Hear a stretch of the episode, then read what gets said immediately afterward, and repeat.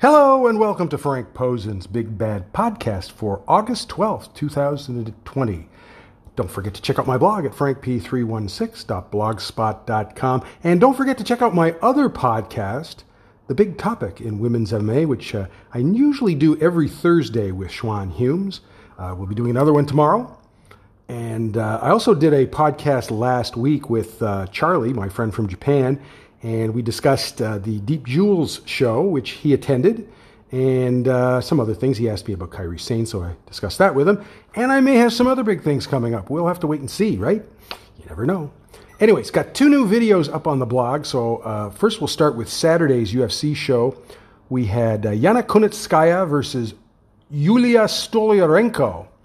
And this was at bantamweight, though both fighters have fought at featherweight. Yana is from Russia, but she now trains at American Top Team in Florida. Her boyfriend is UFC light heavyweight Thiago Santos, and he is Yana's coach for this fight. Uh, Yana is a limited fighter. She's a striker, but she doesn't punch very hard, and she has no ground skills to speak of. Yulia is from Lithuania. She was in TUF 28, but the UFC passed on her. In March, she got a big win over Lisa Verzosa on an Invicta show. Now, I have doubts about her because she didn't make the UFC before. And they brought her in on short notice. And I guess the UFC thinks she has improved based on the Invicta fight. You know, she has to show me that, right? So Yana's strategy is to clinch with Julia, Julia on the fence and wear her out.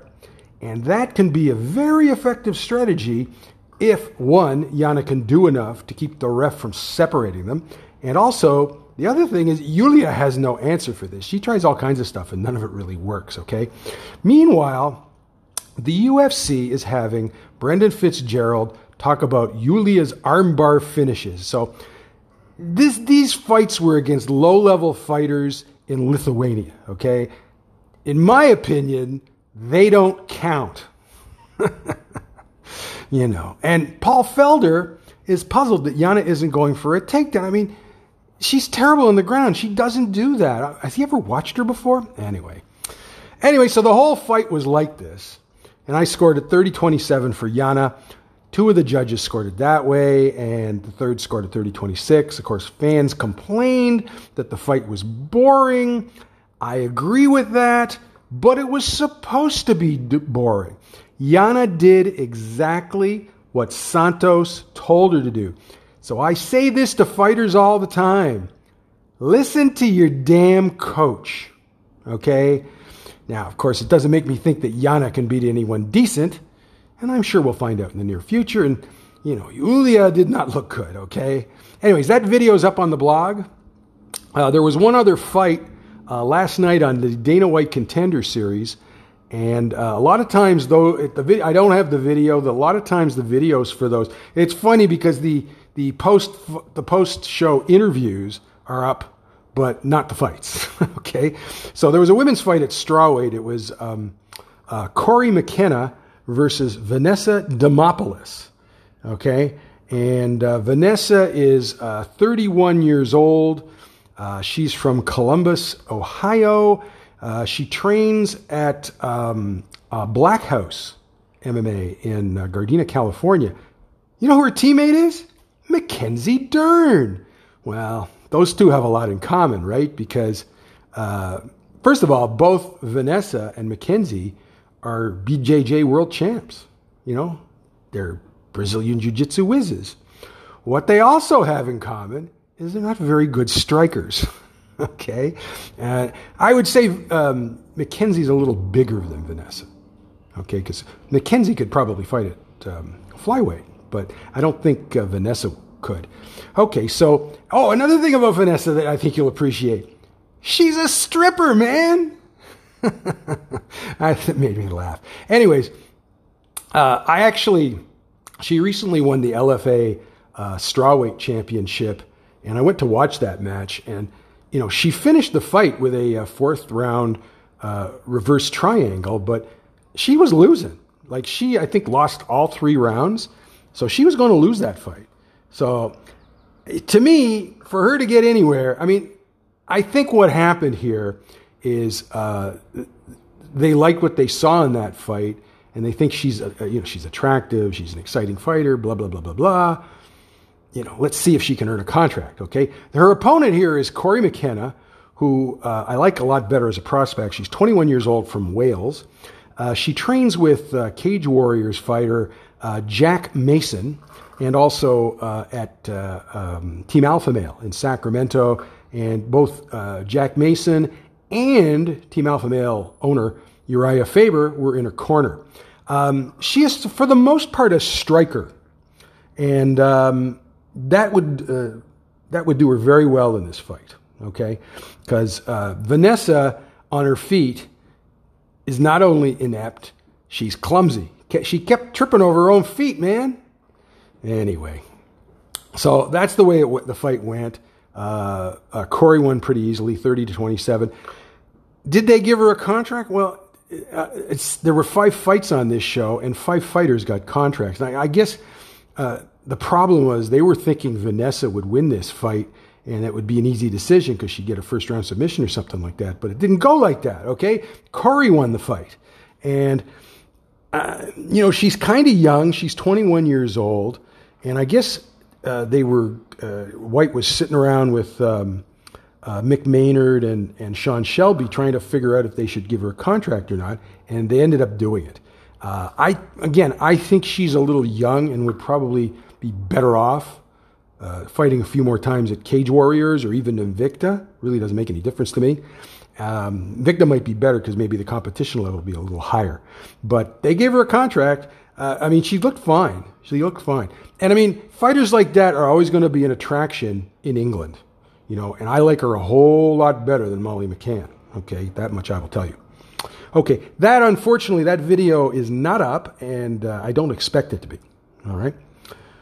Okay, let's. The other video I have up is from Monday's Raw. It is Asuka versus Bayley. So last week, Asuka demanded a, re, a rematch with Sasha Banks for the Raw Women's Championship, and Sasha told her that if she could beat Bayley, Asuka would get her rematch at SummerSlam. So Bayley wasn't happy about this, and she still wasn't happy when she came out on Monday. Um, you know, they've done, Bayley has done the same thing to Sasha, and so the WWE has basically been teasing a split for months. Okay? I don't know if they'll ever do it. So the match starts out slowly, probably because Asuka and Bayley knew that a commercial break was coming, but it really picked up after the break. Asuka took a beating and she sold it like she always does. She makes it look like she's getting murdered. You know, when she when she get you know uh, you know Bayley got her in an ankle lock and Asuka sold that too. You know, so she's so good at that. But Bayley couldn't put her away, so that's the whole thing. You see, the thing is, Asuka takes these beatings, but you can't finish her. anyway, Asuka came back with her own offense. So Bayley was in control. And then she mocked Kairi Sane. So Asuka turned a flying armbar into the Asuka lock. And that was it. How's that for a transition, huh? Anyway, Asuka gets her title shot. So the lesson to be learned by Bayley and Sasha is don't mock Kairi, as it will piss off Asuka, and you guys will lose. By the way, I don't expect them to learn their lesson. so here's another thing. Now, on this Friday SmackDown, there's going to be a three brand battle royal that will determine a challenger for Bayley SmackDown Women's Championship. So the promo for this showed that Asuka is in this match. So I thought that was kind of odd. Uh, so what if she wins? Could Asuka work two matches of SummerSlam? Well, of course she could because she's a workhorse. She could work every match on the show, and the, and she and and she could steal the show. She, she could win both matches, and she'll steal the show. You know, that's what she wants to do. She doesn't really care that much about winning matches. What she cares about is stealing the show. So we could also see a three way for both titles. Now, you might think that would give the edge to Bayley and Sasha as they could gang up on Asuka. But would Bayley allow Sasha to win both belts and vice versa? That could lead to conflict between them, and Asuka could take advantage of that. So I'm actually surprised Asuka is in this uh, battle royal, but it's already been taped, so I, I really don't know what they're going to do. Anyway, so that video is up on my blog. That video is up on my blog. Okay, So we have a UFC show this weekend. It's UFC 252. There's two women's matches on the show. Uh, both are on the prelims, uh, so I don't have to buy it. so they're both uh, strawweight matches. Uh, Lavinia, let me see something here. Okay. So one is the first one is uh, Lavinia Souza versus Ashley Yoder. So Lavinia is a Brazilian. She's a former Invicta strawweight champion. You know, she just hasn't looked that good in the UFC, so maybe there's a competition level thing. Uh, Ashley Yoder is uh, from uh, uh Murrieta, California. She trains at Team Quest, which is uh, uh, Dan Henderson's place. And um, I'm just not a fan of hers. I, I, I think she's a lower mid card fighter. She probably doesn't belong in the UFC. And for the most part, she just hasn't looked that good in her fights. Uh, so I would favor uh, Lavinia in this in this match, but uh, she hasn't looked that great, so who knows, right? The other fight is also strawweight. It is Felice Herrig versus Virna, Virna Jandiroba. And this will be, uh, we haven't seen Felice, Felice Herrig since, um, I think it was November 2018.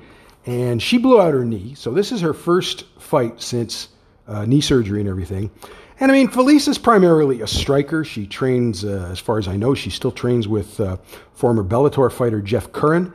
And, um, you know, you never know about these things, what fighters are going to be like when they come back from uh, an injury like that. So, you know, I think Felice is a, a decent mid card fighter, but I don't know uh, what she's going to be like here. Uh, Virna is uh, like Lavinia. She is a former Invicta champion, and she's been one and one in the UFC. Uh, she really looked bad in her, her UFC debut. So, um, you know, this is a test for her. You know, if she can beat Felice, maybe she's, you know, she, maybe she's better than we thought she was, eh? Okay, so uh, that's on Saturday. And then on Wednesday, we have another edition of the Dana White Tuesday Night Contender Series, and there's a uh, UFC, there's a uh, women's fight on this show. And like I said, uh, as I mentioned before, the um, these two fighters are um, not only fighting, but the winner is competing for against the other fighters on the show for a um, UFC contract. So the fight is uh, Cheyenne Buys versus Hilarie Rose. Uh, Cheyenne is 25 years old. Um, she trains at uh, Fortis in Fortis MMA in Dallas. And um, that's one of the top uh, uh, up and coming gyms for women's MMA. Uh, head trainer there is Saif Saud. And uh, her record is four and one. Uh, she has, uh, her most recent fight was in November in the LFA. So, um, you know, I don't, I, obviously, I haven't seen her, so I don't know what she's like. So, you never know. You know, she's attractive in her publicity photo. That's all I can say. Okay. Uh, Hilarie Rose is from uh, Massachusetts, Norfolk, Massachusetts. She is uh, 27 years old. Her record is four and one, and all her fights have been in uh, CES, which is a uh, pretty good, um, which is a pretty good uh, indie indie company in the Northeast. so, you know, you never know. You never know. I haven't seen either fighter, so I can't say what they're going to be like. but you never, but you never know, right? Okay, that's about it for today. Uh, be back around this time next week as uh, we'll have a better idea of what's going to happen at SummerSlam and we'll have some more fights to look at. So, if you, uh, once again, don't forget to t- check out my other podcast. This big topic in women's MMA, and I plan to do one of those tomorrow. And uh, if you have any questions or comments for either of my podcasts or my blog, you can uh, leave them on Anchor's voicemail. And if you'd like to subscribe to my podcast, you can do so at Google Podcasts, Apple Podcasts, and Spotify. Enjoy the fights. We'll talk to you later.